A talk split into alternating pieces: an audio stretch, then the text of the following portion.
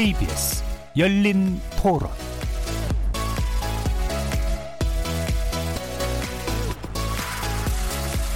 안녕하십니까. KBS 열린 토론 정준희입니다. 청년 노동자 그 김용균 씨 그 아무런 그 안전이라든가 이런 장치에 전혀 없이 열악한 여건에 그 내몰린다라는 게 가장 좀 안타깝고요. 하청업체가 갖고 있는 고질적인 그 문제인데 국민들의 어떤 공감대와 형성이 돼야 노동 환경이나 이런 부분들이 잘 형성이 되지 않을까 이렇게 생각합니다. 안전을 지키라고 정부에서 얘기는 하지만 기업에서는 어쨌든 그게 이익 측면에서 부합하지 않기 때문에 열악하다고 생각해요. 노동자 입장에서는 생활을 해야 하는 게 더 크기 때문에 아무래도 그리고 자기 일이 아니라고 생각하는 경우가 되게 많잖아요. 그 외주화라든가 뭐 이런 것 때문에 사실 우리 비정규직이라든가 이런 게 되게 심각하잖아요. 그 비정규직 빨리 해결해야 될 것 같아요. 현장에서 일하시는 분들이 제일 고생하시는데 그런 사고들이 이렇게 생기니까 정부나 뭐 기업 같은 데서 자발적으로 하지 않는 한 바뀌지 않을 것 같아요. 산업안전보건법이나 이런 거 개정되는 거에 더 중점을 둬서 법 개정이 현실에 맞게 이루어져야 된다고. 누구나 일어날 수 있고 하는 일인데도 내가 하는 일이 아니라 그래가지고 그런 데에서 무관심한 게큰 것 같고 이런 좀 사회적 공감대 속에서 예방책이나 뭐 사후 대책이나 이런 것들이 좀 합의가 이루어져야 될 것 같아요.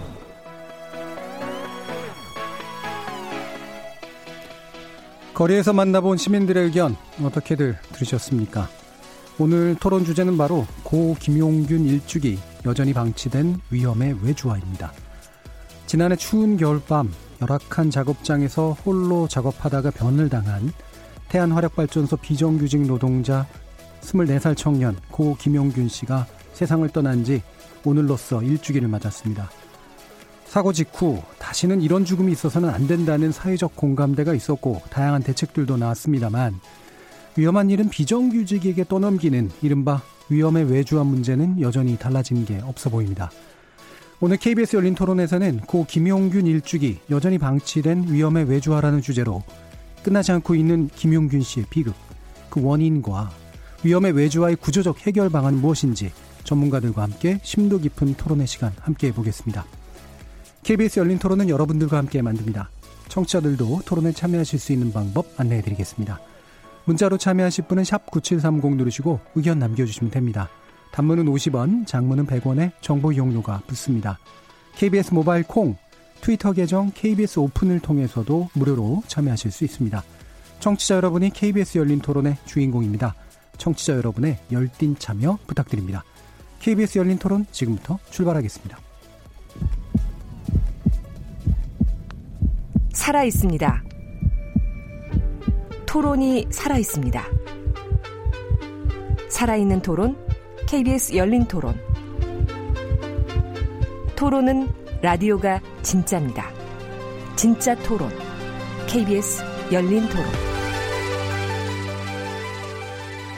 자, 그럼 오늘 토론 함께 해주실 분들 소개하겠습니다. 먼저 고려대 노동대학원의 김성희 교수 나오셨습니다. 예, 안녕하세요. 자, 그리고 이제 지금 소개해드리는 세 분은 지난 9월까지 김용균 특조위원으로 이제 활동하셨는데요. 먼저 거리의 변호사로 잘 알려지신 분입니다. 정의당 노동인권안전특별위원회 권영국 위원장 나오셨습니다. 네, 반갑습니다. 권영국입니다. 자, 그리고 석유인문사회연구실의 전주희 연구원 함께 하셨습니다. 네, 안녕하세요. 현재 태안화력발전소에 근무 중이시고요. 발전 비정규직 연대회의 이태성 간사 나오셨습니다. 네, 반갑습니다. 자, KBS 열린 토론 고 김용균 일주기 여전히 방치된 위험의 외주화 영상으로도 생중계되고 있는데요. 유튜브 들어가셔서 KBS 열린 토론 검색하시면 지금 바로 저희들이 토론하는 모습 영상으로도 보실 수 있습니다. 구독 많이 눌러주시고요. 의견도 많이 부탁드리겠습니다. 나중에 팟캐스트 준비되어 있고요. 매일 새벽 1시에 재방송도 됩니다. 이렇게 함께할 방법까지 안내해드렸고 오늘 토론 주제 고 김용균 일주기 여전히 방치된 위험의 외주화 본격적으로 시작해보겠습니다. KBS 열린 토론. 자, 본격적인 토론에 들어가기 앞서서 일주기를 맞은 예, 24살 청년 고 김용균 씨의 죽음에 대해서 이러한 여러 가지 소회가 있으실 것 같아요. 1년을 보내시면서요. 위험의 외주화 참 무서운 말이죠. 예, 이 부분이 지난 1년간 어떻게 또 진행이 되었는지 간단한 소회 먼저 부탁드리겠습니다. 먼저 김성희 교수께 여쭙겠습니다. 예. 어, 위험의 외주화, 죽음의 외주화라고 표현하기도 예. 하죠. 예.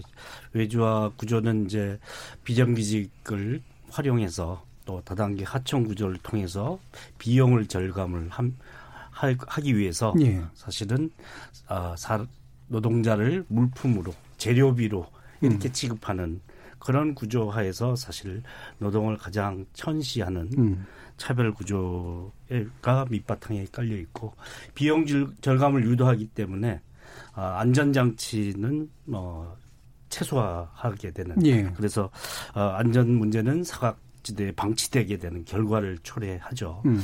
이게 1년에 1000명 가까이씩 어, 직장에서 목숨을 잃는다. 이게 뭐 산업화 초기에 야만적인 시, 시절도 아니고 현대적 노무 관리가 이루어지는 시스템화에서 이런 일이 벌어진다는 것은 외주화라는 비용 절감 구조에서 차별을 차별이 죽음까지 차별까지 차별에 이르게 하는 예. 그런 문제로 이어지고 있는 그런 그런 구조에서 파생된 문제이기 때문에 이런 구조를 바꾸지 않으면 해결되지 않는다라고 예. 봅니다.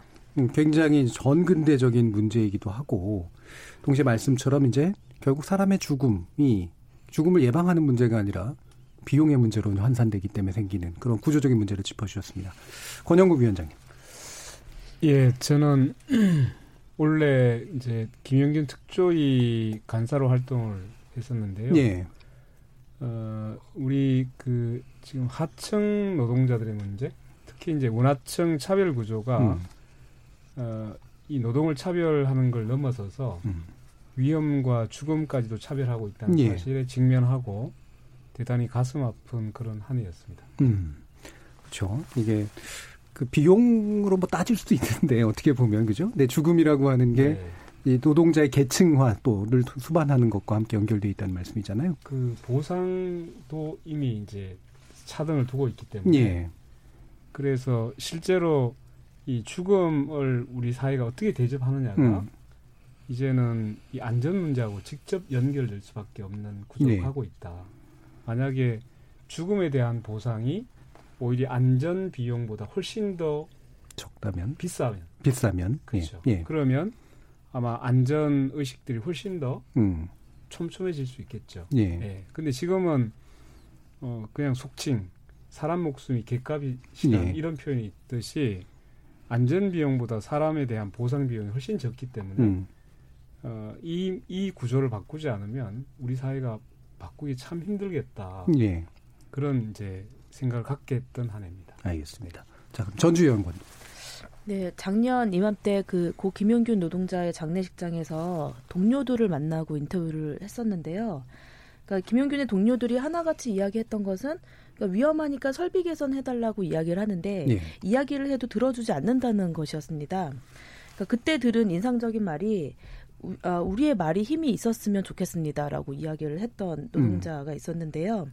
어, 저 특조위 활동을 하면서 왜 하촌 노동자들의 목소리가 들리지 않았는지, 그다음에 설비 개선의 요구는 위험과 어떤 관련성이 있는지, 하천 노동자들 목소리가 들린다는 거는 위험의 해, 위험을 해결하는 것과 어떤 관계가 있는지를 중심으로 조사를 했었습니다. 예.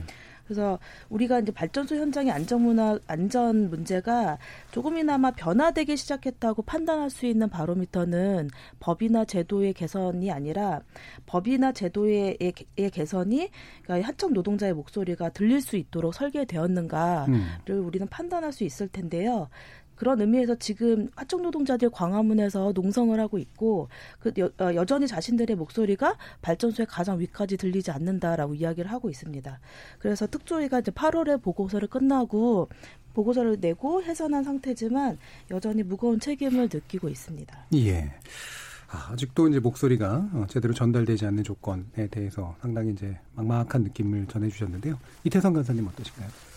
우선 12월 6일이 용균이의 생일이었습니다. 예. 어, 용균이와 1년 전에 약속했던 어, 발전소의 위험의 외주화를 중단하고 어, 나의 노동하는 일터가 죽음의 터전이 아니라 삶의 일터가 되기 위해서 만들다고 약속을 했는데 그 약속을 못 지켜서 가장 미안했습니다. 음. 그래서 현장에 있는 노동자들이 오늘도 그 추모 일주기 추모식을 했는데요. 용균이 이후에 입사한 그 새내기 그 신입 사원들이 오늘 현장 발언을 했는데 22살의 노동자였습니다. 예. 어, 용균 이후에 사망 이후에 현장에 다시 돌아서 일해서 보니까 실제로 많이 밝아진 것 같긴 한데 음. 아직도 현장이 위험하다고 이렇게 말하고 있습니다. 이런 위험한 일터를 그리고 여전히 발전소가 1년이 지난 지금에도 어 노동 현장이 바뀌지 않은 것들에 대해서 다시 한번 일주기를 맞이해서 함께 싸우고 그리고 우리 현장을 바꿀 수 있는 노력들을 하는 또 다른 새로운 다짐을 했던 예. 것 같습니다. 음. 그러면 제가 뭐 추가로 여쭐게 뭐 뒤에서 이제 더 구체적으로 얘기는 나누겠습니다만 이 정도라도 바뀌면 좀 바뀌었다라고 느낄 만한 어떤 기준이 있을 거 아니에요? 어느 정도라고 생각하세요? 아, 이 퍼센테이지로 얘기하기가 굉장히 예. 좀 그런데 어쨌든 그 고인이 사망했던 서울 발전은 일부만이 개선이 됐습니다. 그래서 예. 김영민 노동자가 일했던 현장은 어, 전체 퍼센테이지로 계산해 보면 80% 정도가 개선됐다고 하는데요. 예. 그 외에 사, 그 업무들이 있어요. 예. 그러니까 우리가 말하는 석탄만 공급하는 업무가 있는 것이 아니라 음. 어, 석탄이 타고난 재를 또 처리하는 공정이 있고 예. 요즘 많이 아시겠지만 미세먼지를 또 저감하는 설비들이 있거든요. 예. 그게 탈황 설비인데 여기에는 50%도 채 안 된 그리고 심지어는 어, 어느 구간에는 20% 정도밖에 설비 개선이 안 됐다는 현장의 목소들이 나오고 있습니다. 예. 그만큼 아직까지 그 서부 발전도 이런 지경이라고 하면 나머지 4개 발전사는 음. 실제로 현장이 많이 개선됐지 않았다는 걸 알 수가 있을 것 예. 같습니다. 이게 일단 당장 문제가 됐던 서부 발전은 그나마라도 약간의 이제 변동은 네. 있었는데 네. 다른 업무 영역이 여전히 개선 안 된 것도 있고 기타 네. 발전소는 뭐 말할 것도 없고 네. 또 게다가 다른 산업 현장 같은 경우는 뭐 예, 외려 이제 그 프리즘 그러니까 포커스에서 벗어나 있기 때문에 그래서 더 이제 방기돼 있는 그런 측면들도 있는 것 같은데 어, 경향신문에서 이제 전, 저도 이 그 신문 기사를 보고, 그러니까 interactive 기사였는데요. 오늘도 세 명이 퇴근하지 못했다라고 하는 게 사람 이름으로 쭉 그렇죠? 돌아가신 분들이나 굉장히 큰 사고를 당한 분들 이야기가 뭐 성함으로 네. 쭉 나왔고, 어, 그게 이제 또 보면은 뭐 이렇게 되게 표현하기 좀 그렇습니다. 뭐, 뭐 끼어서라든가 떨어져서라든가 이런 식의 표현들이 이제 나와 있었어요. 그래서 굉장히 충격적이었는데, 어, 우리나라의 산업재해 어느 정도 수준인가요, 지금? 제가 먼저. 예, 권영국 위원장님. 어, 저도 이제 이 문제를 보면서 어, 얼마나 심각한가를 이제 숫자로 한번 예. 확인을 해봤는데 음. 우선은 이제 그 십수년째 OECD 국가 중에 사망 산재 사망 1등 국가의 그 타이틀을 놓치고 있지 않아요. 음, 산재율이 제일 높다는 얘기죠. 네. 네. 그래서 작년에 이제 구체적으로 나온 숫자가 그 사고와 질병을 합쳐서 2,142명이 사망을 했는데 예. 그 중에 사고로 인한 사망이 971명 음. 그리고 어, 질병으로 사망한 사람이 1,171명 이렇게 나와 있어요. 음. 근데 이걸 365로 나누면 사고로 약 하루에 3명 정도가 사망을 하고 예. 그리고 질병으로 한한 4명 가까이 사망을 음. 하거든요. 예. 근데 이 지금 2천 명이 넘는 숫자가 수년째 계속 지속되고 있는 아, 거예요. 계속 그 수준으로. 예, 예. 음. 그래서 음, 이렇게 되면 사실은 이제 우리가 그 언론에서 누가 죽었다라고 보도가 되는 것은 정말로 일부만 보도가 됐다 예, 되고 있다는 그렇겠죠. 사실을 확인이 음. 가능하거든요. 음. 그래서 아마 오늘도 세 명이 죽었을 것이다 이렇게 지금 음. 보여지는 거예요. 예. 그래서 어, 굉장히 가슴 아픈 음. 일이기도 하고 그 이걸 어떻게 하느냐? 영국은 이제 뭐 만인 그 사망 만인율로 따져 보면 우리나라의 한 20분의 1에 불과하다고 음. 합니다. 예. 그러니까 실제로 이 저 안전에 대한 선진국과 우리와의 차이가 한 10배에서 20배 정도 차이가 음. 난다. 이렇게 볼 수도 있습니다. 예. 네. 지금 한 2,000명 정도 수준이 매년 지속되고 있고, 네. 사고로, 사고는 비교적 또 명확하니까 그나마 잡힐 텐데, 질병이 아까 1,171명인가 얘기해 주셨는데, 제가 알기로는 산재로 또 질병 인정받는 거 되게 어렵지 않나요? 네. 실제로 맞습니다. 규모로 따지면 훨씬 더 아마 네네. 네. 클 거라고 또 짐작이 될 수도 있을 것 같아요. 여기서 산재 질병 사망은 이제 그 근로복지공단에서 산재로 인정된 예. 숫자이기 때문에 불인정된 숫자까지를 음. 포함하면 또는 은폐된 그런 걸 포함하면 훨씬 많을 수 있겠죠. 훨씬 많은 비율이 이제 공상으로 예. 지급돼서 건강보험 재정에서 지출이 음. 되는 경우죠. 예. 그래서 기업이 부담해야 될 비용을 사실 사회에 전가시키는 음. 문제도 생기는 거고 그다음에 노동자들도 충분히 치료받거나 아, 그에 대한 후유증이나 이런 문제에 대해서 직업상에 어, 나중에 차질이 생길 수도 있는데 예. 경력 관리에 있어서도 그런 문제에 대한 충분한 보상이 되지 않는 문제가 있죠. 예. 하여튼 지금 뭐 퇴근하지 못했다 세 명이 음. 오늘도 이런 표현은 좀 심각한 것이죠. 사실 가장 다음으로 가장 안전한 것이 직장이어야 될 텐데 예.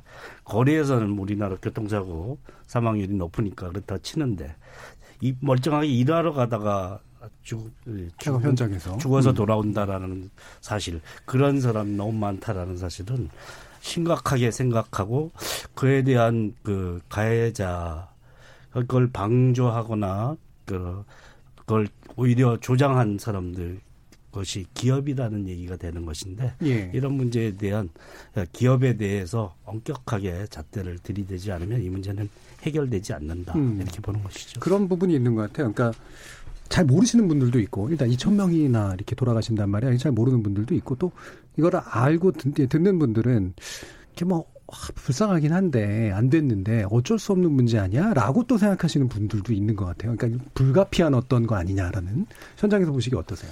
그 발전사에도 실제로 통계를 보면 예. 그 300, 5년 동안 최근 5년 동안 346건의 안전사고가 발생했고 사망사고가 발생했는데 음.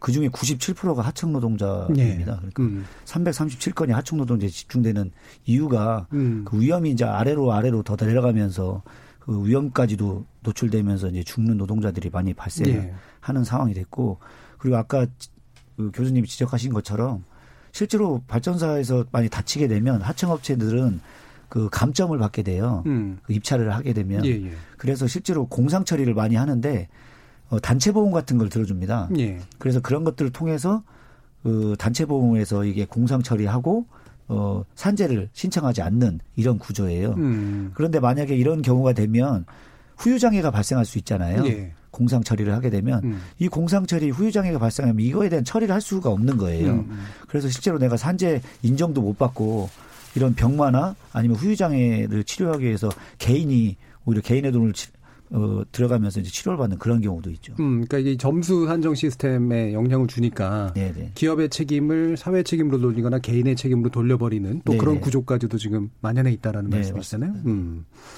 우리나라에서의 그 산재 부분에 대한 인식이랄까 뭐 전주 연구원이 많이 또 보시기에는 어떤 것 같으세요?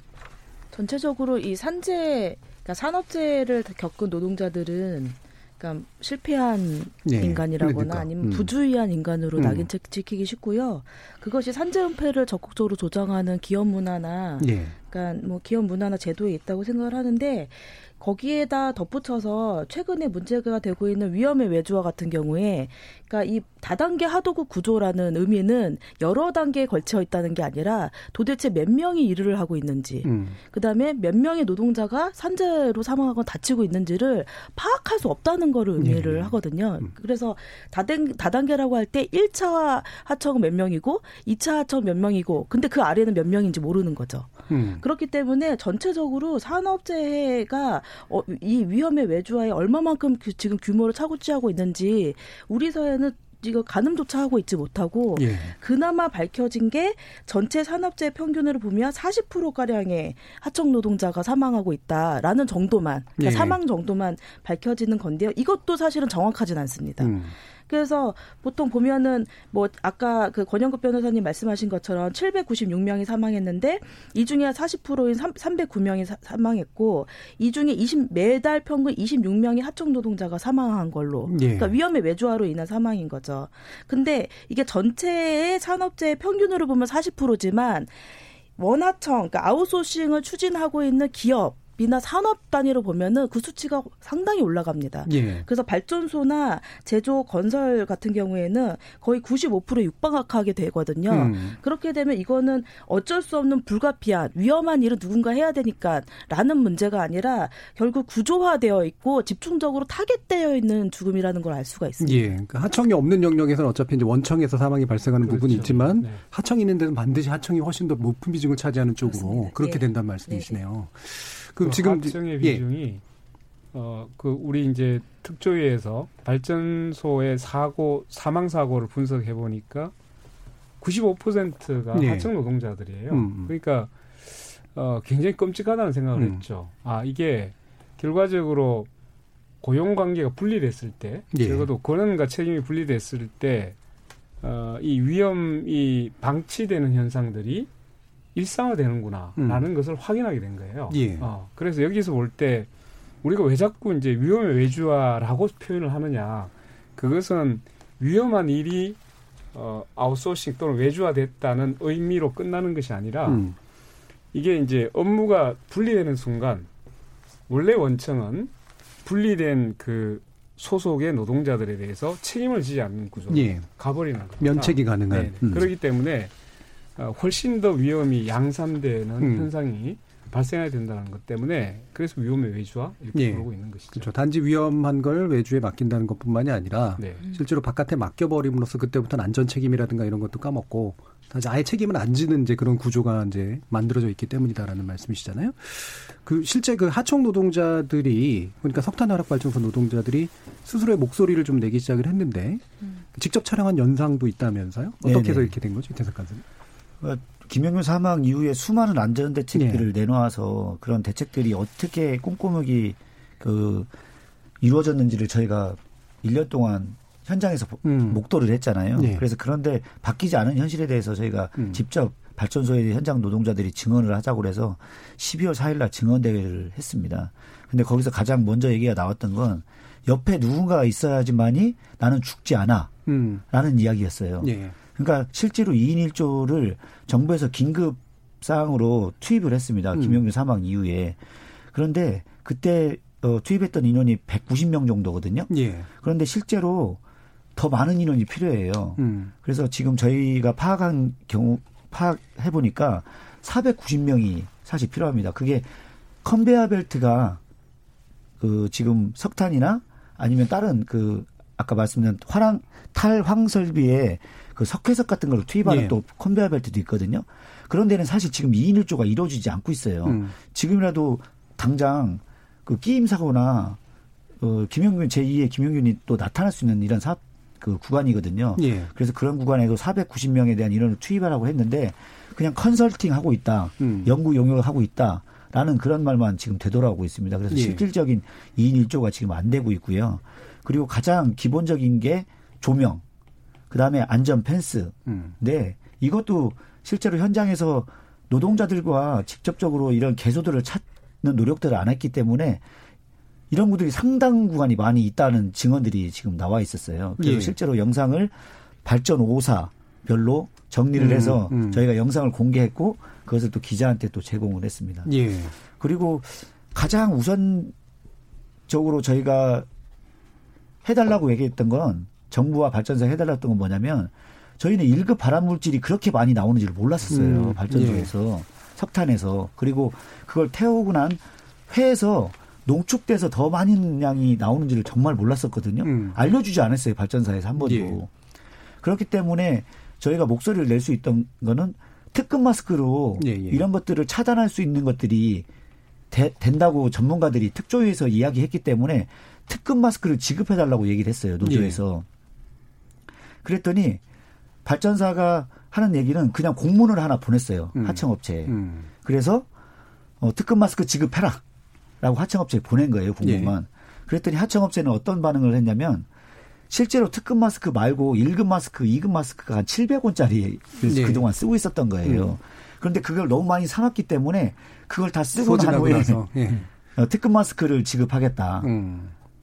어, 특급 마스크는 2,950원입니다. 예. 가격이 4배 정도는 비싸긴 음. 한데 그렇다 하더라도 당장 음. 이걸 지급해야 되는데 여전히 우리 직원이 아니기 때문에 음. 그냥 공문 하나 보내고 하청업체는 우리 있는 거 다 쓰고 나서 어, 지급하겠다라는 책임의 공백 상태가 여전하다는 걸 음, 그러니까 알수 있었어요. 공문 보내는 거로는 사실은 이행을 안 해도 되는 거죠. 그러니까 뭐 정산을 한다고 예. 하니까 예. 뭐 원청에서 한다고 하라고 하니까 돈을 주니 음. 어, 니네들 사라고 하니까 하청에서는 정산을 받아서 그 지급할 수는 있습니다. 예. 예. 이게 건강에 심각한 문제를 일으키는 어떤 조건도 몰랐고 이제 네. 알게 됐고 네. 마스크를 이제 지급하자고 했는데 그것도 이제 미뤄주고 있는 상태고 네. 네. 안전 장치가 없다는 게 너무나 명확하게 나타나고 네.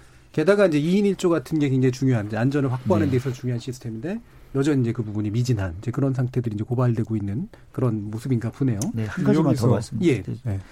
네. 그래서 오늘 또 현장의 목소리들이 계속 제보가 와요. 음. 현장이 너무 안 바뀌었으니까 바뀌어달라고 이렇게 아우성을 치는데 오늘 그 제보하신 분들이 어떤 얘기를 했냐면 현장에 화장실을 제발 좀 고쳐달라. 아, 예.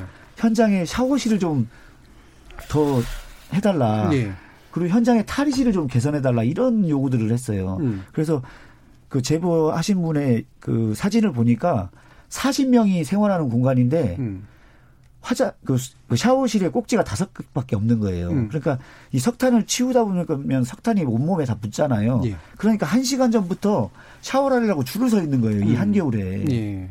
그리고 화장실이 그 소변기는 세 개, 그다음에 대변기는 두 개밖에 없, 없으니까 이것도 줄을 서는 거예요. 음.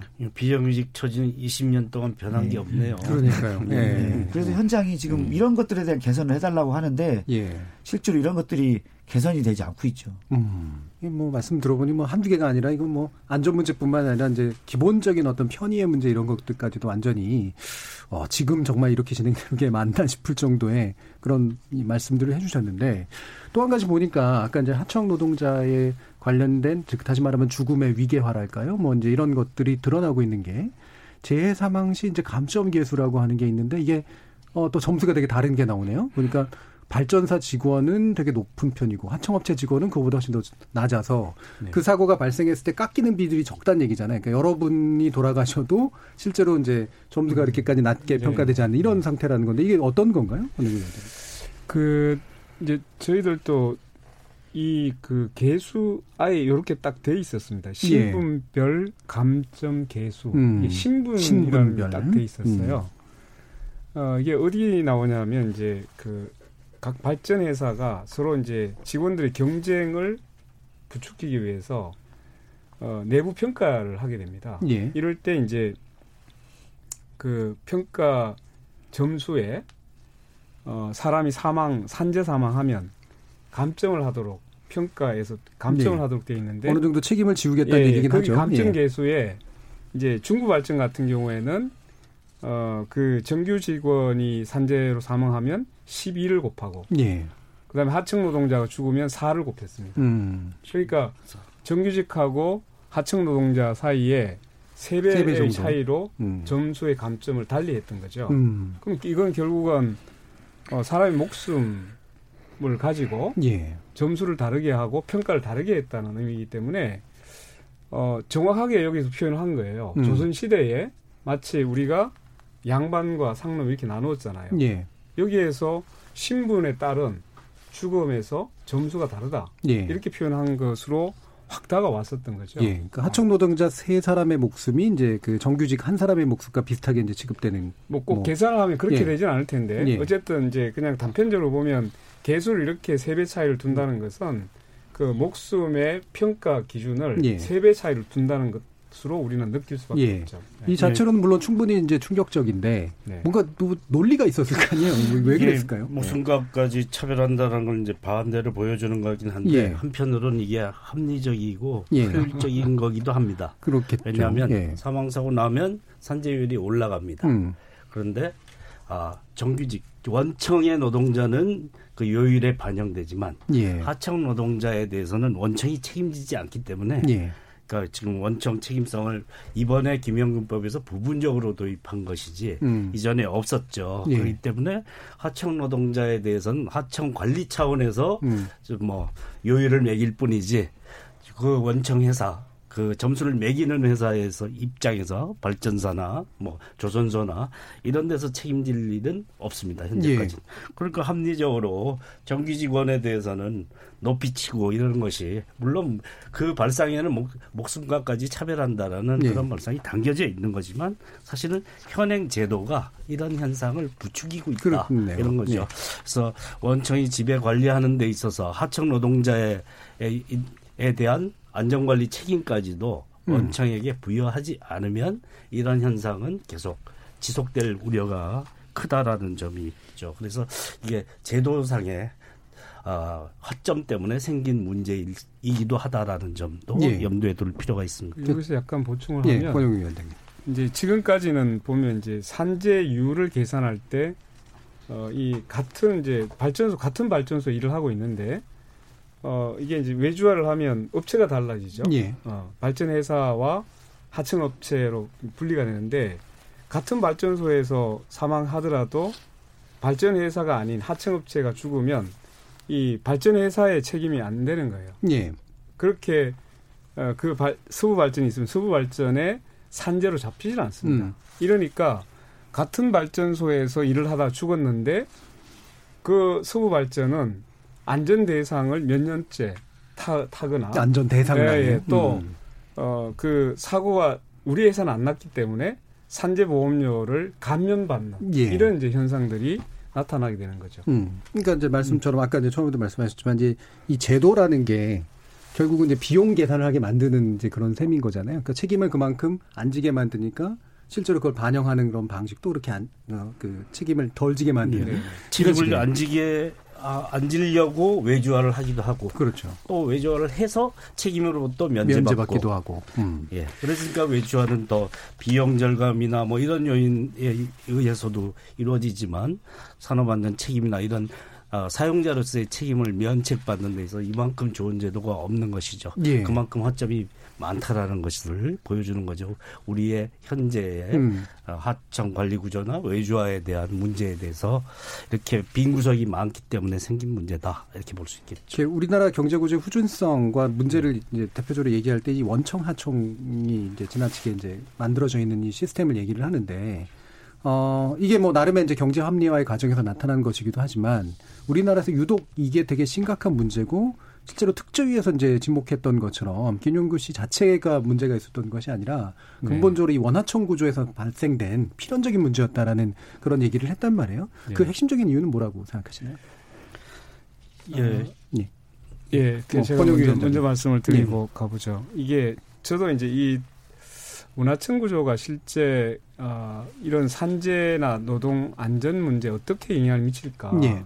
크게 보면 이제 두 가지로 접근을 했는데요. 하나는 설문조사를 통해서 이 원하청 노동자들의 여러 가지를 조사를 해보니까 어, 실제로 원하청 구조 자체가 직접적으로 이 산재에 영향을 미친다는 통계 자료가 어, 도출이 됐습니다. 예. 또두 번째는 그 이 원하청에서 어, 이게 권한과 책임 문제가 어떻게 작동할 거냐, 상호작용을 하느냐를 이제 확인을 해봤는데 외주화되고 난 뒤에 어, 원청에서는 이렇게 이제 보는 겁니다. 아, 이미 외주화돼서 다른 업체로 됐기 때문에 하청 노동자는 나의 직원이 아니다. 그리고 내 업무가 아니기 때문에 네. 원청에서는 내가 책임지거나 보호해야 될 의무가 없다라고 인식하기 시작합니다. 네. 그런데 하청 업체는 발전사가 외주화를 준 거기 때문에 시설이나 다른 것들은 다 원청인 발전회사의 소유로 되어 있어요. 네. 그래서 하청업체는 저 그 시설이 내 게 아니기 때문에 음. 내가 뭔가를 하려면 일일이 발전회사에 다 승인을 득해야 돼서 그렇죠. 내가 권한이 없다. 예. 그렇게 되면 이제 한쪽에서는 내 책임이 아니고 한쪽에서는 내 권한이 아니다. 음. 이렇게 하니까 책임 공백 상태가 만들어지는 거죠. 예. 이 공백 상태가 오래되면 위험이 그대로 방치돼서 시간만 흘러가다가 결국은 사고를 당하게 되는 거죠. 음. 이런 구조가 확인이 됐습니다. 예. 예. 그러니까 위험의 문제에 있어서 그 책임을 제대로 안 지고 또한 책임을 질 수도 없는 그러니까 권한이 있는 사람이 책임을 음. 지지 않는 구조예요. 음. 그러니까 책임을 져야 되는 사람은 또 권한이 없어요. 예. 이러다 보니까 뭔가 위험 요소가 발견됐는데 그러면 하청업체에서는 이거 고쳐주시오라고 얘기를 할 때이 음. 권한 있는 자의 원청에서는 그건 내 업무를 하니까 당신들이 알아서 해야지 하고 방치시켜 버립니다. 음. 아니면 내 직원의 문제가 아니기 때문에 실제로 이제 여러 가지 사례가 나오는데 무려 뭐 1년도 가고 아니면 그냥 아예 저 사장 돼 버리거나 이런 예들이 굉장히 많이 있습니다. 특히 예. 이제 김용균 같은 경우에도 그 사고 났던 장소에 두 번에 걸쳐서 그 위험하다고 해서 이제 보완 시설에 대한 보완을 요청을 했는데 2018년 1월 달에 한 번 했었고 근데 이게 지금 돈이 든다고 해서 사실상 이제 방치가 돼 버렸고요. 예. 그래서 죽기 바로 어 직전 한 10월 달 2018년 12월 10일 날 상황인데 2018년 10월 달에 또 한 번 더 그 장소에 대한 보완 이제 시, 정비를 요구를 하죠. 시설 보완을 예. 요구를 했는데 이것도 역시 그대로 방치되고 있었어요. 음. 그런 과정에서 사고 발생합니다. 예. 김영규 상황 이어졌죠. 그러면 이제 당연히 질문이 나오는 게, 그러니까 음. 사실은 이제 외주라고 하는 것들이 이제 비용 합리화 과정에서 이제 많은 나라들에서 일어나는 일인데 우리나라처럼 이런 식의 어떤 심각한 위험 회피, 그러니까 책임 회피 이런 방식이 사실 만연돼 있나요? 외국 같은 경우는? 아, 뭐, 뭐 자유주의 국가라고 예. 한 미국에서조차도 예. 원청에 지배하는 그 제공하는 장소 지정하는 장소에서 일하는 모든 노동자에 대한 안전관리 책임을 예. 원청에게 부여합니다. 음. 장소 구속성이라고 하는데요. 음, 음. 그런 정도의 최소한 그런 영역에 있어 생명 안전에 관련해서는 굉장히 엄격한 잣대를 미국도 구사하고 있습니다. 예. 가장 예. 자유주의적인 정책을 피는 나라라고 그렇죠. 시장 자유를 그렇게 강조하는 한, 예. 그런 것인데도 그 생명 안전 문제는 엄격하게 다뤄야 된다. 음. 이런 문제는 이제 사실 어, 발전소가 약간 바로 시민들이 이용하는 공간이 아니라서 그런데 철도, 지하철, 공항 이런 예. 것은 시민이 바로 이용하는 곳이잖아요. 이런 안, 그 외주화 때문에 원청은 직접 지휘를 못합니다. 음. 하청 노동자는 아, 그 기물에 대해서 아무것도 손댈 수 없습니다. 네. 잘못 손대다간 다 손해배상 물어야 될 수도 음. 있습니다. 음. 그러다 보니까 뭐 공항에서 예를 들면 불 나는데 소방대가 문고리를 음. 못 단다 이런 얘기를 예, 예, 예. 원청에 예. 예. 허락을 득해야지. 그 재산을 수, 침해하는 행동이니까 네, 알수 있다 예. 이런 얘기까지 이제 극단적인 그 안전의 사각지대가 발생하는데 음. 그것은 어, 작업자의 안전만이 아니라 시민의 안전까지 위협하는 요인이 되죠. 예. 그런 문제 사각지대 때문에 생기는 문제라고 할 수 있겠죠. 음. 이런 문제에 대해 가 생기기 때문에 그런 책임성의 사각지대를 방치해서는 안 된다. 음. 왜냐하면 왜 계속 발생할 수밖에 없냐면 원청이 직접 지휘하면 그렇죠. 불법 파견으로 직접 고용해야 되는 음. 의무가 생깁니다. 음, 음. 그러니까 안 합니다. 그러다 보면 이 하청 관리자에게 보고하고 원청 관리자에게 보고해서 저 멀리 떨어지는 본사 사무실 근무하는 사람한테 허락을 득해야지 뭘 할수 네. 있는 이런 구조 때문에 사실 시민의 안전이 위협에 음. 빠질 수 있는 음. 이런 구조가 생기는 거고 예. 작업자의 안전도 항상 위태로울 수밖에 없는 음. 이런 상황이라는 거죠. 그래서 이런 사각지대를 만들어 놓으면 안 되기 때문에 엄격하게 관리하는 관행이 음. 음. 아, 다른 나라에서는 다 갖춰져 있다 이렇게 예. 보고 우리는 가장 아, 철저히 바, 방치되고 있는 게 음. 비정규를 계속 비정규직을 계속 활용하는 그런 시스템을 조장하고 촉진하는 그런 제도 설계를 가지고 예, 있고. 그러니까 OECD에서 제일 산재율이 높을 수밖에 없네요. 현재 내가 더군다나 예. 뭐 공공부문 인데 발전사도 공공부문인데 경영 평가를 통해서 예.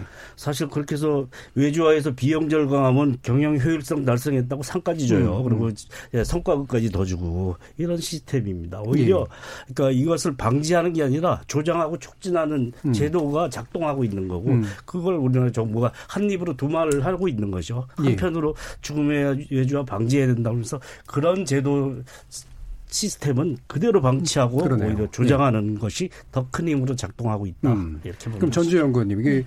특조위에서 활동하시면서 이제 22개 그러니까 3개 분야의 22개 그 권고안을 담은 보고서를 냈는데 아마 같이 작업을 하신 내용일 것 같은데 네네. 거기서 이제 가장 개선돼야 될 필요가 있다라고 이제 지목했던 부분들은 어떤 내용들인가요?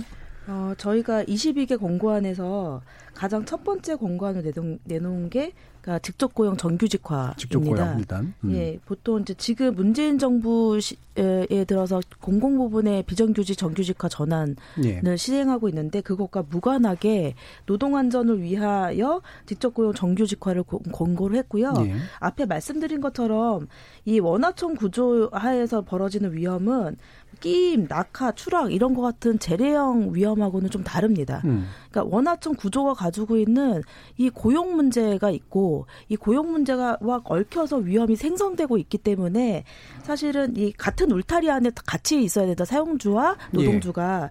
그런 의미에서 지적 고용 정규직화를 요청을 한 거고요. 그렇기 때문에 그러니까 특조위의 권고는 고용에 대한 대책이기도 할 뿐만 아니라 음. 사실은 안전에 대한 대책입니다. 음. 그러니까 안전 대책은 보통 고용 노 동부가 지적하는 거는 이런 거예요. 안전 펜스를 설치하라. 네. 이라거나 뭐 안전 수칙을 잘 지켜야 된다. 그래서 그래서 이런 부분에 대한 뭐 적발이라든지 지적 사항을 지적하는데 특조위는 보다 좀 근본적인 문제를 해결해야 될 의무가 있었기 때문에 네. 이런 차원에서는 직접 고용 정규직화가 고용 대책이자 안전 대책이다라고 음. 하는 거고요. 그런 하에서 각종 안전 대책이나 여러 가지 권리 부분들이 그러니까 하부적으로 좀 이렇게 충족 이게 배열되고 있습니다. 예, 그러니까 결국은 고용은 단지 이제 그 어떤 노동 조건의 안정화뿐만이 아니라 말 그대로 안전 자체의 시작이다라고 이제 보셨기 때문에 그 부분을 제일 크게 이제 얘기하신 거잖아요. 네, 매우 중요합니다. 예, 그 외에도 뭐 사실은 이제 직접 고용을 하면 좋지만 음. 네. 사실은 또 이제 보완돼야 될 어떤 것들이 딴 것들이 있었을 텐데 어떤 내용들이 있었나요? 예, 이제 우리가 아까 이제 얘기됐던 것처럼 아주 시급했던 문제는 예. 어, 결정형 유류 규산이라고 해서 예. 그 석탄 내에 이제 발압 일급 발압 물질로 표현했는데 이게 폐로 들어가는 예, 예. 예. 근데 유리 규산이라고 하면 잘 음. 이렇게 딱안 와닿잖아요. 성면과 성면하고 예, 똑같다고 그렇죠. 생각하시면 됩니다. 음. 똑같은 독성을 갖고 있습니다. 음. 지금 이제 아마 성면을 우리가 마신다고 생각하면 사람들이 엄청나게 그렇죠. 긍정하게 생각하잖아요. 똑같은 물질입니다. 음. 그런데 어, 그동안 이제 발전소에서는 그 석탄이 들어올 때 성적서라고 있죠. 거기에 이제 어떤 품, 그 원소 뭐 성분이 돼 있느냐 들어오는데 이 실제 알고 있었어요. 예. 결정형 유리 규산이 몇 퍼센트 포함돼 음. 있다 음. 알고 있었고 음. 음, 대체로 보면 이제 그 원재료에 들어올 때 한 5% 정도가 포함된답니다. 음. 근데 이걸 태우고 나면 그 탄소가 다 날아가기 때문에 이 유리 규산은 그대로 남아요. 음. 그래서 50% 이상으로 증가한답니다. 위험도가 엄청 늘어나는 그러니까 실제로 거네요. 보면 음.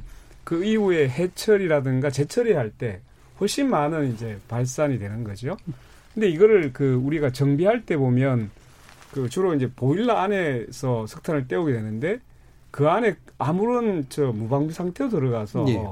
일을 하는 게 굉장히 많은 이제 장면이 잡혔었죠. 그러니까 사실상은 거의 이제 발암 물질에 거의 방치되다시피 음. 했던 사실이 이번에 확인이 됐던 겁니다. 예. 그래서 이제 어 특급 마스크를 통해서 음. 더 이상 이제 흡입하지 않도록 하자 했는데 또 아까 뭐 1, 2급이 아직 수준이 안 됐기 예. 때문에 이걸 다 써야 된다. 이런 이제 예. 아주 안이한 나오고 그다음에 이제 2인 1조에 굉장히 많이 나왔잖아요. 두 사람이 이제 근무를 해야 되는데 음. 충원을 하라고 했더니 이제 100뭐 70명인가 90명 이렇게 해 가지고 실제 필요 인원은 한 490명이다 하면 어떤 방식이 되는가 하면 두 사람을 짝을 줄이는데 예전에는 만약에 이제 한 4km 정도를 자기가 점검을 했다 그러면 예. 두 사람이 8km를 하게 되는 거예요. 음. 그러니까 훨씬 더 노동 강도가 세지거나 음. 아니면 매우 형식적으로 음. 주기를 줄여버리는 겁니다. 예전에는 이제 뭐 하루에 한 4회, 6회를 가야 되는 것을 예. 2회, 3회로 줄여버리는 거예요. 음. 그러니까 실제로 보면 안전 점검을 하라고 했더니 점검 횟수를 줄이게 되는 이런 음. 이제 상황이 발생해서 사실 그 우리가 매우 중요하게 여겼던 게 빨리 필요 인력을 충원해서 이런 이제 위험을 방지하게 하자 했는데 음. 이것도 역시 뭐 인력에 대한 용역을 줘, 줘서 해야 된다고 해가지고 어, 아직도 이제 정확하게 대책이 많이 예, 되고 그럼 이태근 간사님하고 직접 현장에서도 계속 싸우시면서 느끼실 텐데 이 권고안이 뭐 말은 권고지만 사실은 이행이 돼야 되잖아요. 네. 뭐 거의 잘 안 됐다는 얘기인데 왜 그런 건가요? 어 이게 오래전부터 이 문화가 있어요 발전소는 예. 일급 보안 시설이기 때문에 외부에 전혀 노출이 사, 음. 사실 안 됩니다. 그래서 언론에도 실제로 노출되는 경우도 EBS에서 한번 예. 극한 직업 아하. 체험할 때 한번 나왔었는데 음, 음. 실제로 이런 구조다 보니까 그 서희 군대 문화 같은 게 있어요. 음. 그리고 원청의 그 원청의 직원들의 말은 하나님의 말 같은 예. 우리가 말은 안 하면 꼭 죽을 것 같은 음, 이런 예, 압박감들을 하면서 일하거든요. 그리고 실제로 노동자들이 그 얘기하는 거는 후배들이 들어왔었나 봐요. 이 자기 자기보다 후배가 직속 고등학교 후배가 들어왔는데 실제로 후배가 선배한테 존댓말을 안 해요. 하청 뭐. 노동자이기 때문에. 예. 신분이 높다는 얘기예요. 예. 예. 그래서 심지어 어 이거는 뭐 공식적인 건 아니지만 뒤로 예. 들었던 얘기는 뭐냐면 비공식적으로 들었던 건 뭐냐면 그런 교육도 한다는 거예요. 어, 교육, 절대로 그렇게 하지 마라. 예. 뭐 이런 식으로. 원청의 음. 그 직원이 하청 노동자한테 약간 반말, 예. 존댓말 절대로 하지 말고 반말하고 항상 가면 원청의 중간 간부 이상 급을 만나서 이야기해라. 완전 가불관계네요. 예, 그러니까. 그런 음. 것까지 지시한다는 얘기가 있어서 저도 상당히 충격을 받았는데 예. 그렇기 때문에 저희 같은 경우는 발전소의 시설이나 장비를 직접적으로 운영하고 자기 결정권에 따라서 세울 수도 없고 아무것도 결정권이 없는 예. 그냥 말 그대로 도급하는 노동자이기 때문에 음. 이 자기 결정권이 얼마나 중요한지를 음. 극단적으로 알 수 있거든요. 아까 변호사님이 아니, 위원님 변호사님이 지적하신 것처럼 그 김영균이 아무리 시설 개선을 요구를 했어요. 왜냐하면 거기가 영흥화력하고 똑같은 그 모델이 있거든요. 그래서 기존의 발전소보다 용량이 두 배가 높아 더 커요. 그렇기 때문에 낙탄량도 더 심했고 어 설비를 치우는 횟수도 훨씬 더 심했 많았던 거예요. 예. 그래서 물청소 설비를 만들어 달라고 했는데 영흥화력에는 물청소 설비가 있었어요. 음. 근데 똑같은 모델로 지었던 그 지었던 태안 90호기는 이 물청소 설비가 없었던 거예요. 예. 그래서 이걸 너무너무 많이 치다 보니까 심지어 그 현장에 있는 노동자들이 여기가 마치 석탄을 치우는 개미지옥도 같았다. 음. 이런 얘기들을 했어요. 그래서 제가 직접 가봤거든요.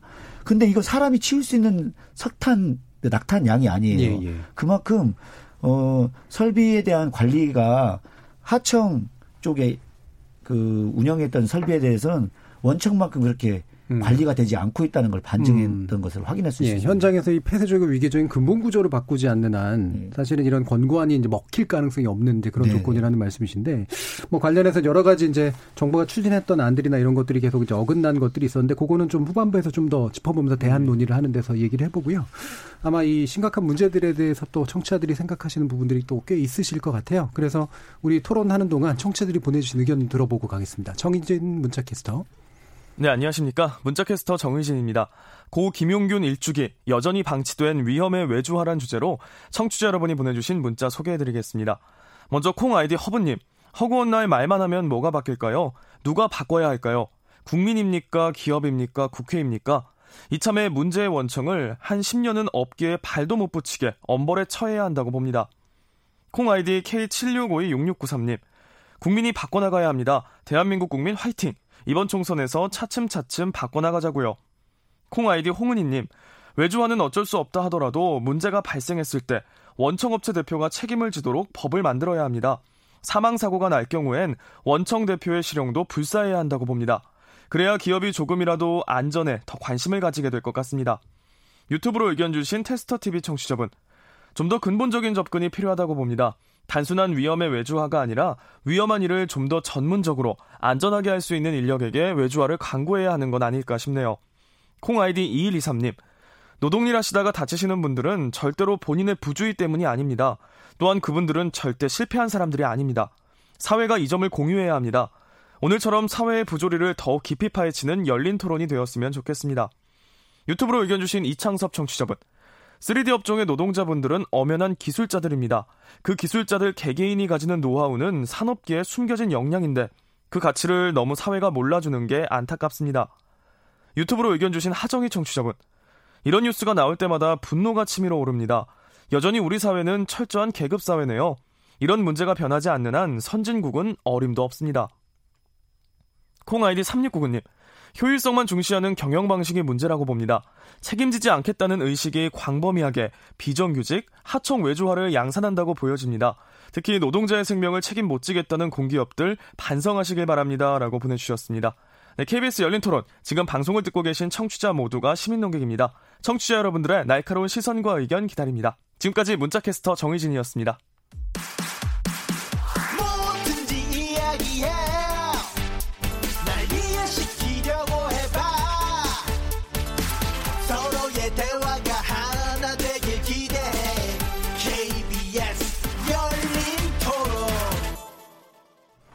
KBS 열린 토론 고려대 노동대학원 김성희 교수, 정의당 노동인권안전특별위원회 권영국 위원장, 소교인문사회 연구실 전주연구원, 발전 비정규직 연대회의 이태성 간사 이렇게 네 분과 함께 하고 있는데요. 어, 지금 드러내야 될 문제들이 뭐 한두 가지가 아니어서 짧게 짧게 좀 짚어가면서 좀 얘기를 좀 해갔으면 좋겠습니다.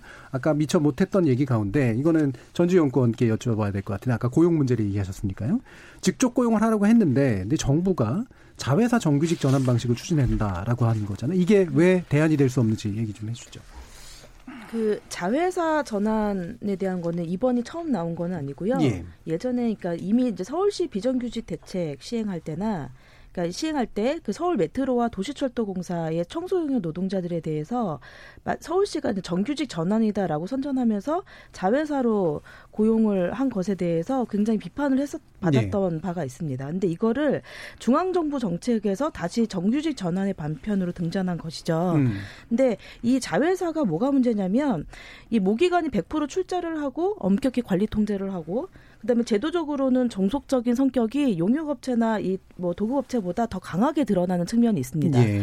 그래서 저희가 지적했던 원하청 관계에서 원청의 무하, 무하 무제한한 지배력 음. 이런 것들이 사실은 자회사 전환을 통해서 더 강화될 것이고요.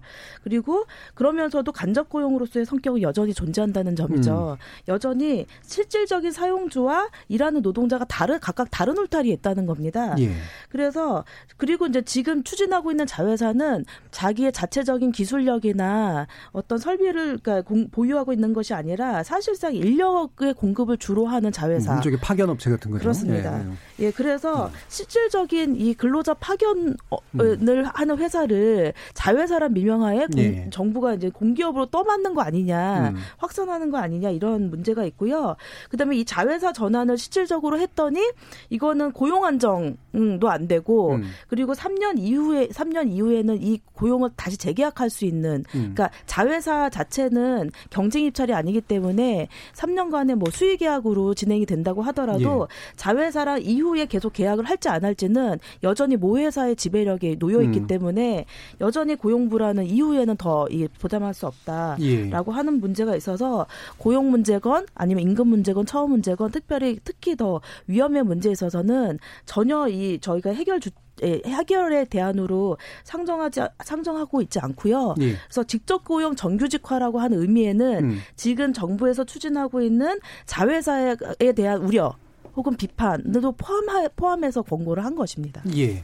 자, 결국 그러면 이게 정부는 사실은 겉보기에 약간 정규직 고용을 늘리는 음, 듯한 네. 정도에만 신용에만 관심이 있었지 실질적으로 안전 확보의 음. 문제는 외로 관심이 없었다라고 나쁘게 보면 이렇게 해석할 수도 있을 것 같은데 근본적으로는 하도급의 문제잖아요. 김성 교수님 하도급법 뭐가 문제입니까?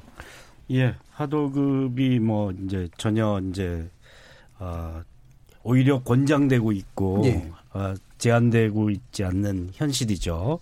또 특히 이번에 김영균법에서도 하도급 금지 대상을 매우 폭을 좁게 설정을 해서 예. 화학물질 뭐 이렇게 다루는 이 영역의 범위에 한정을 했던 문제가 음. 있습니다. 그래서 원칙적으로 건설의 다단계 하도급을 금지한 건 건설이 가장 산재 사고가 빈발한 건데 그런 뭐잘 지켜지고 있지는 않지만 다단계 하도급은 자꾸 그 위험을 전가하는 구조를 예. 가지고 있으니까 하도급 자체는 생명 안전을 보호하는데 굉장히 음. 심각한 위험 요인이 된다라는 점에서 매우 엄격하게 제한을 해야 되는데 음. 이제 이런 면에서 이제 하도급이 하도급이라는 걸 오히려 권장하는 경영 시스템 뭐 어, 오히려 경영 효율성이라는 이름으로 비용 절감에 치중하면서 사실 안전장치를 제대로 어, 충분히 하지 않을 열, 그런 조건을 만들어내고 있는 예. 구조적인 예. 문제를 가지고 있죠. 그래서 예. 하도급 자체가 이제 제한돼야지만 이 문제는 해결될 수 있다. 음. 생명 안전과 직결되는 영역, 위험 예. 작업에 관한 범위를 좀 더 포괄적으로 음. 설정을 해야지만 음. 이런 문제는 뭐 방지할 수 있다라고 음. 볼수 있겠죠. 예, 그러니까 생명 안전 문제에 직결된 부분을 포괄적으로 정의해서 그거를 하청을 줄 수 없도록 만드는 예. 방식으로 일단 개정이 필요하다는 거고요. 그럼 산업안전보건법을 개정함으로써 또 이렇게 보완할 수 있는 부분들은 없습니까? 예, 산업안전법에 이번에 이제 법에 이제 하도급 금지 예. 음. 생, 생명 안전과 관련된 업무 음. 위해 위험 작업에 대한 음. 그 제한을 뒀는데 그 음. 범위를 굉장히 좁게 설정을 했죠. 음. 그래서 김영균 없는 김영균법이다 이렇게 표현하듯이 예, 예. 김영균 씨 하던 일 자체도 외주화 금지 대상에 아, 빠졌고 그런 이유군요. 예. 예, 지하철 스크린도어 음. 작업하던 음. 김군의 예. 작업도 음. 어, 하도 금지 대상에서 빠졌고 예. 이런 문제에다가 그다음에 이제 많이 발생할 수 있는 건설 현장에서 발생하는 건설 기계를 다루는 영역에 대다수가 또 빠져 있습니다. 예. 덤프, 굴삭기 이런 것들이 빠져 있는 이렇게 이렇게 된다면 사실 아, 이런 하도급에 의해서 그 안전장치가 뭐 음. 어, 그러니까 사망 사고가 빈발하게 나타날 수밖에 없는 영역에서의 음. 아, 작업들은 계속 하도급으로 유지되게끔 허용하고 네. 있다라는 게 네. 문제겠죠. 그러니까 말은 김용균법이지만 김용균이 네. 없다는 이유가 실제로 네. 그분이 죽음을 예방할 수 없는 법이라는 얘기잖아요. 그렇죠. 예. 원래 이제 이 사건 이 산업안전보건법이 개정이 요구되기 시작 좀 대중적으로 요구되기 시작했던 게 2016년 구의역 김군이 그랬죠. 예. 그 슬로에서 예. 스크린도어 수리하다가 사망을 했잖아요. 음. 그래서 이게 생명이나 안전에 관련된 업무를 더 이상 이제 외주화나 아웃소싱 방식으로 줘서는 안 된다. 음.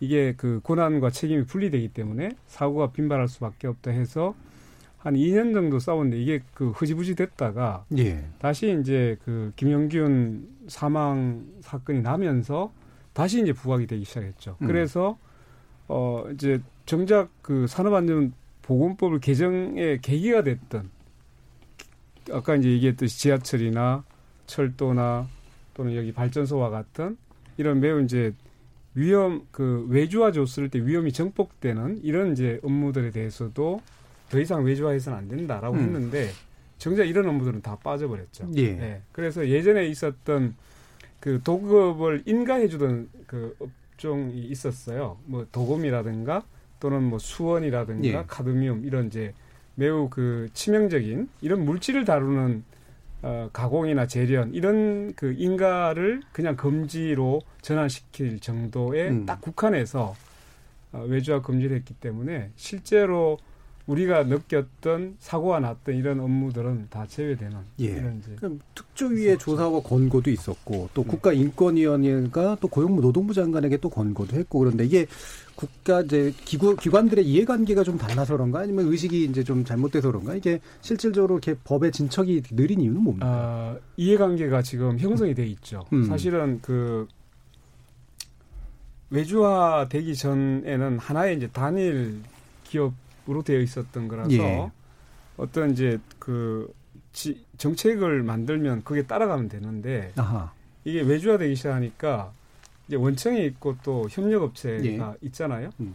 근데 이 이해관계가 서로 이제 충돌하게 되는 게 생기는 겁니다. 예. 그러면 어 직접 고용을 하라고 하니까 협력업체 이름을 가지고 있는 하청업체는 당연히 반발을 하게 되죠. 음.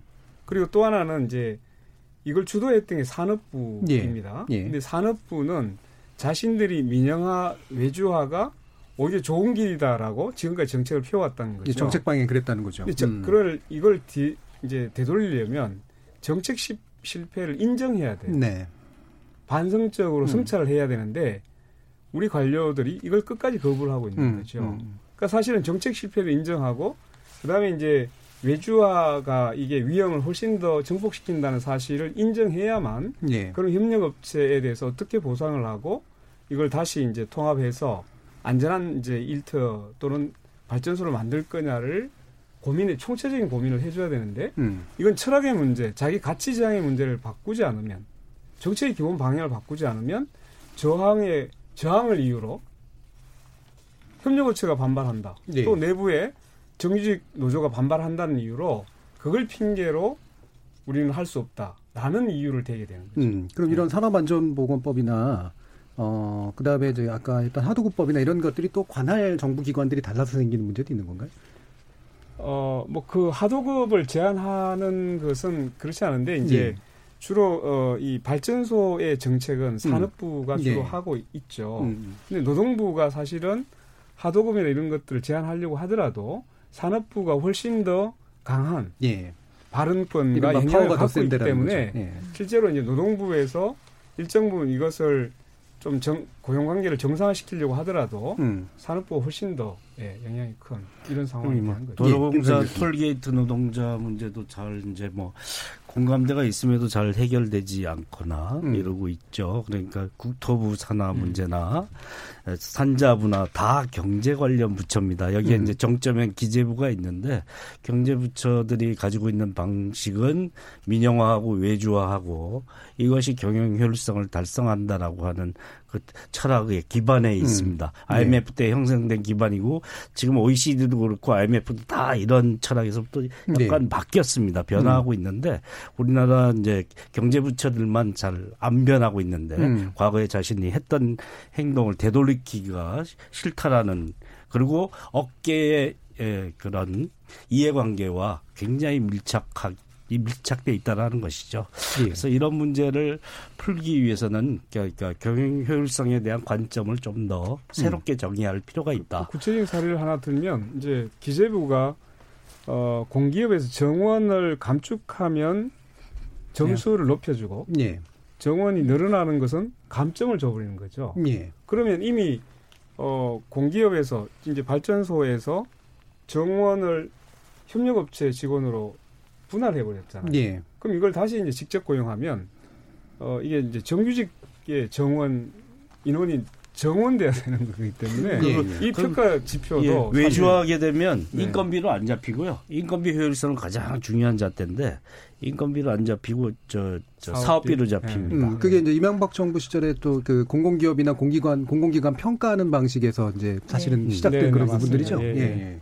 현장에 그래서 노동자들도 예, 그 발전의 그 민영화 예. 그다음에 그 문재인 정부 들어와서 공공부문 정규직과 관련된 이 노동적 충돌을 됐다는 사실들을 지금 다 알고 있어요. 예. 왜냐하면 이 민영화가 오랫동안 지속됐기 때문에 그래서 정규직도 중요하지만 일단 살아야 음. 그 희망을 가지고 정규직이 되는 거 아닙니까? 예, 예.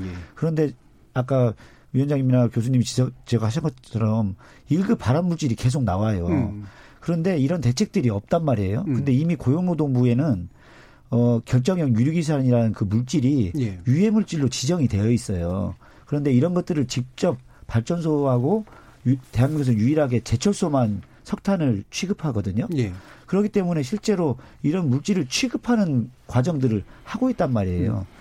그리고 저희가 최근에 아, 알았던 사실은 이런 걸로 직접적으로 폐암에 걸리셔서 사망하신 분의 예. 그, 그 사례를 저희가 하나 확보를 했어요. 음. 그래서 이분은 실제로 발전소에 일을 하시면서 결정형 유류기산에 노출되고 성면에 노출돼서 사망하신 사례가 있단 말이에요. 예. 그렇기 때문에 이런 것들의 업무를 살기 위해서 저희는 산업법에 음. 도급을 금지해라. 그러면 우리가 이런 물질에 대해서 계속 제조를 하기 때문에 그런 것들을 도급을 금지하게 되면 결국은 어, 노동자들이 직접 고용 형태를 넘어서 실제로 예. 안전하게 일할 수 있는 일터까지도 만들 수 있다라고 예. 이렇게 주장을 하는 거죠. 예. 결국은 이제 안전의 문제에 제대로 주목하는 그런 정책이 이제 필요한 건데 전주희 어, 연구원님 그러면 지금 이제 그 김용균법 김용균이 없는 김용균법이니까요. 이 전면 재개정 비롯해서 여러 가지 요구안들을 지금 내고 계시다고 들었는데 어떤 내용들로 구성돼 있습니까? 아, 예, 김용균 일주기 추모위원회에서 음. 그러니까 지금 150개 단체랑 2,500 명의 개인들이 추모위를 구성하고 있는데요. 예. 여기 보면은 그러니까 저희 슬로건이 여기 추모위에서 내건 슬로건이 어, 일하다 죽지 않게 차별받지 않게입니다. 음. 그래서 여섯 가지 요구를 냈었고요. 책임자를 처벌하라라고 하는 예. 서부발전 사장하고 한국발전기술 사장 처벌하라는 요구랑 그다음 위험의 외주화 금지, 중대재해기업처벌법 제정, 그다음에 김용균 없는 김용균법인 산업안전보건법 전면 재개정, 그다음에 특조위 권고 김용균 특조위 권고 사항 이행, 비정규직 직접 고용 정규직 전환 이런 안뿐만 아니라 예. 그러니까 뭐 가짜 정규직 말고 직접 고용 정규직화라고 하면서 톨게이트 수납원 여성 노동자들의 직접 고용 정규직 전환이나 음. 탄력 근로제나 특별 연장 근로제, 노동 시간 반대라고 하는 이슈까지 좀 담고 있습니다. 그래서 이런 게 사실 어 노동자들 톨게이트 노동자들의 정규직 전환 같이 위험에 외주화에 반대되는 노동자 들과의 공통의 요구들도 있고요. 특별 연장 근로제 확대와 같은 뭐 현재 정부가 계약하려고 하는 예.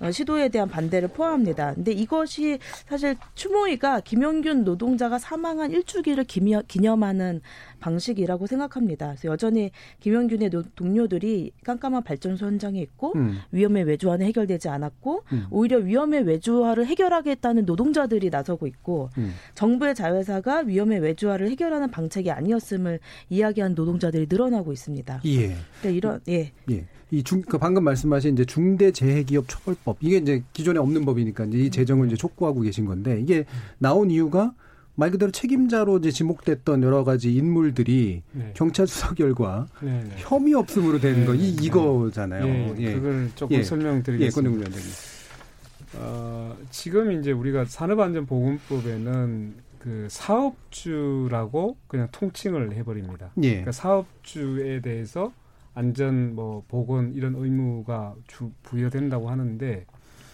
어, 지금으로서는 그 입증 책임이나 이런 것이 실제로 그러면 이제 최고 경영자가 이 안전 문제에 대해서 어떤 그 불이행 지시라든가 이런 이제 관여했는가를 노동자 스스로가 입증을 하도록 돼 있습니다. 예. 그래서 예. 어 실제로 입증 문제로 올라가게 되면 뭐 이제 대표이사가 안전하게 일하라고 그냥 저 조회 때 한마디 하면 이 사람은 난 안전 의무를 다 했다고 음. 안 했다라고 이게 입증할 수가 없게 되죠. 이런 예. 이제 여러 가지 입증의 문제라든가 음. 또는 원하층 구조에 있어서 사업주가 달라져서 음. 서로 이제 책임 문제가 분리되는 이런 문제가 있는데 이 중대재해기업처벌법에 따르면 법인과 법인의 경영 책임자를 명시를 하게 됩니다. 예. 그리고 그 책임 경영자에게 아예 직접적으로 음. 안전 조치 의무와 보건 조치 의무를 직접 예 부여하게 되는 것이죠. 예, 예. 그래서 어, 사고가 나면 스스로가 그 의무를 다했는지를 입증해야 음. 되는 거죠. 음. 이런 이제 방식의 전환이 일어나기 때문에 실제로 어, 그 책임자, 그 최고 경영자를 안전 보건 의무의 주체로 음. 명시를 하게 돼 있다는 점에서 달라지는 거죠. 예. 또 하나는 우리는 이제 그 기업이 아까 이제 말씀드렸는데 산재 사망 한 건당 벌금이 한 432만 원. 이건 정말 껌값이잖아요. 그렇죠. 예. 그러니까 아무도 여기에 대해서 음. 위, 위압감을 갖지 않습니다. 음. 그래서 어, 중대재해기업처벌법이 되면 기업에 대해서 어, 정말로 상당한 어떤 처벌을 할 수 있도록 예.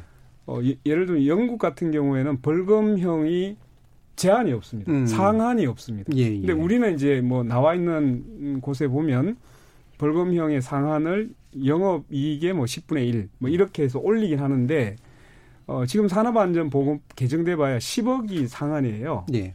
근데 이게 우리가 삼성이나 또는 현대차에서 10억이 이게 돈이겠습니까? 음. 이게 아무런 이제 처벌 효과가 없는 거죠. 그래서 어, 전년도 영업 이익의 뭐 10분의 1, 그걸 벌금으로 예, 예. 하자. 또, 그 다음에 이제, 어, 그 법인에 대해서 손해배상 책임을 묻게 될 때 음.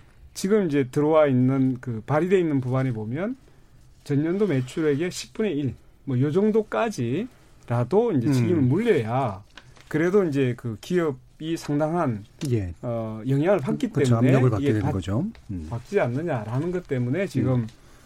전혀 다른 이제 어, 그 법인에 대한 책임이라든가 경영 책임자에 대한 직접적인 의무, 예. 책임 그리고 실제로 이제 기업에 대해서 벌금을 하더라도 정말로 압박을 받을 수 있을 정도의 액수로 처벌해야 된다. 이게 이제 중대재해기업 처벌법의 예. 어, 주요 내용이다 이렇게 보실 수 있습니다. 음, 알겠습니다.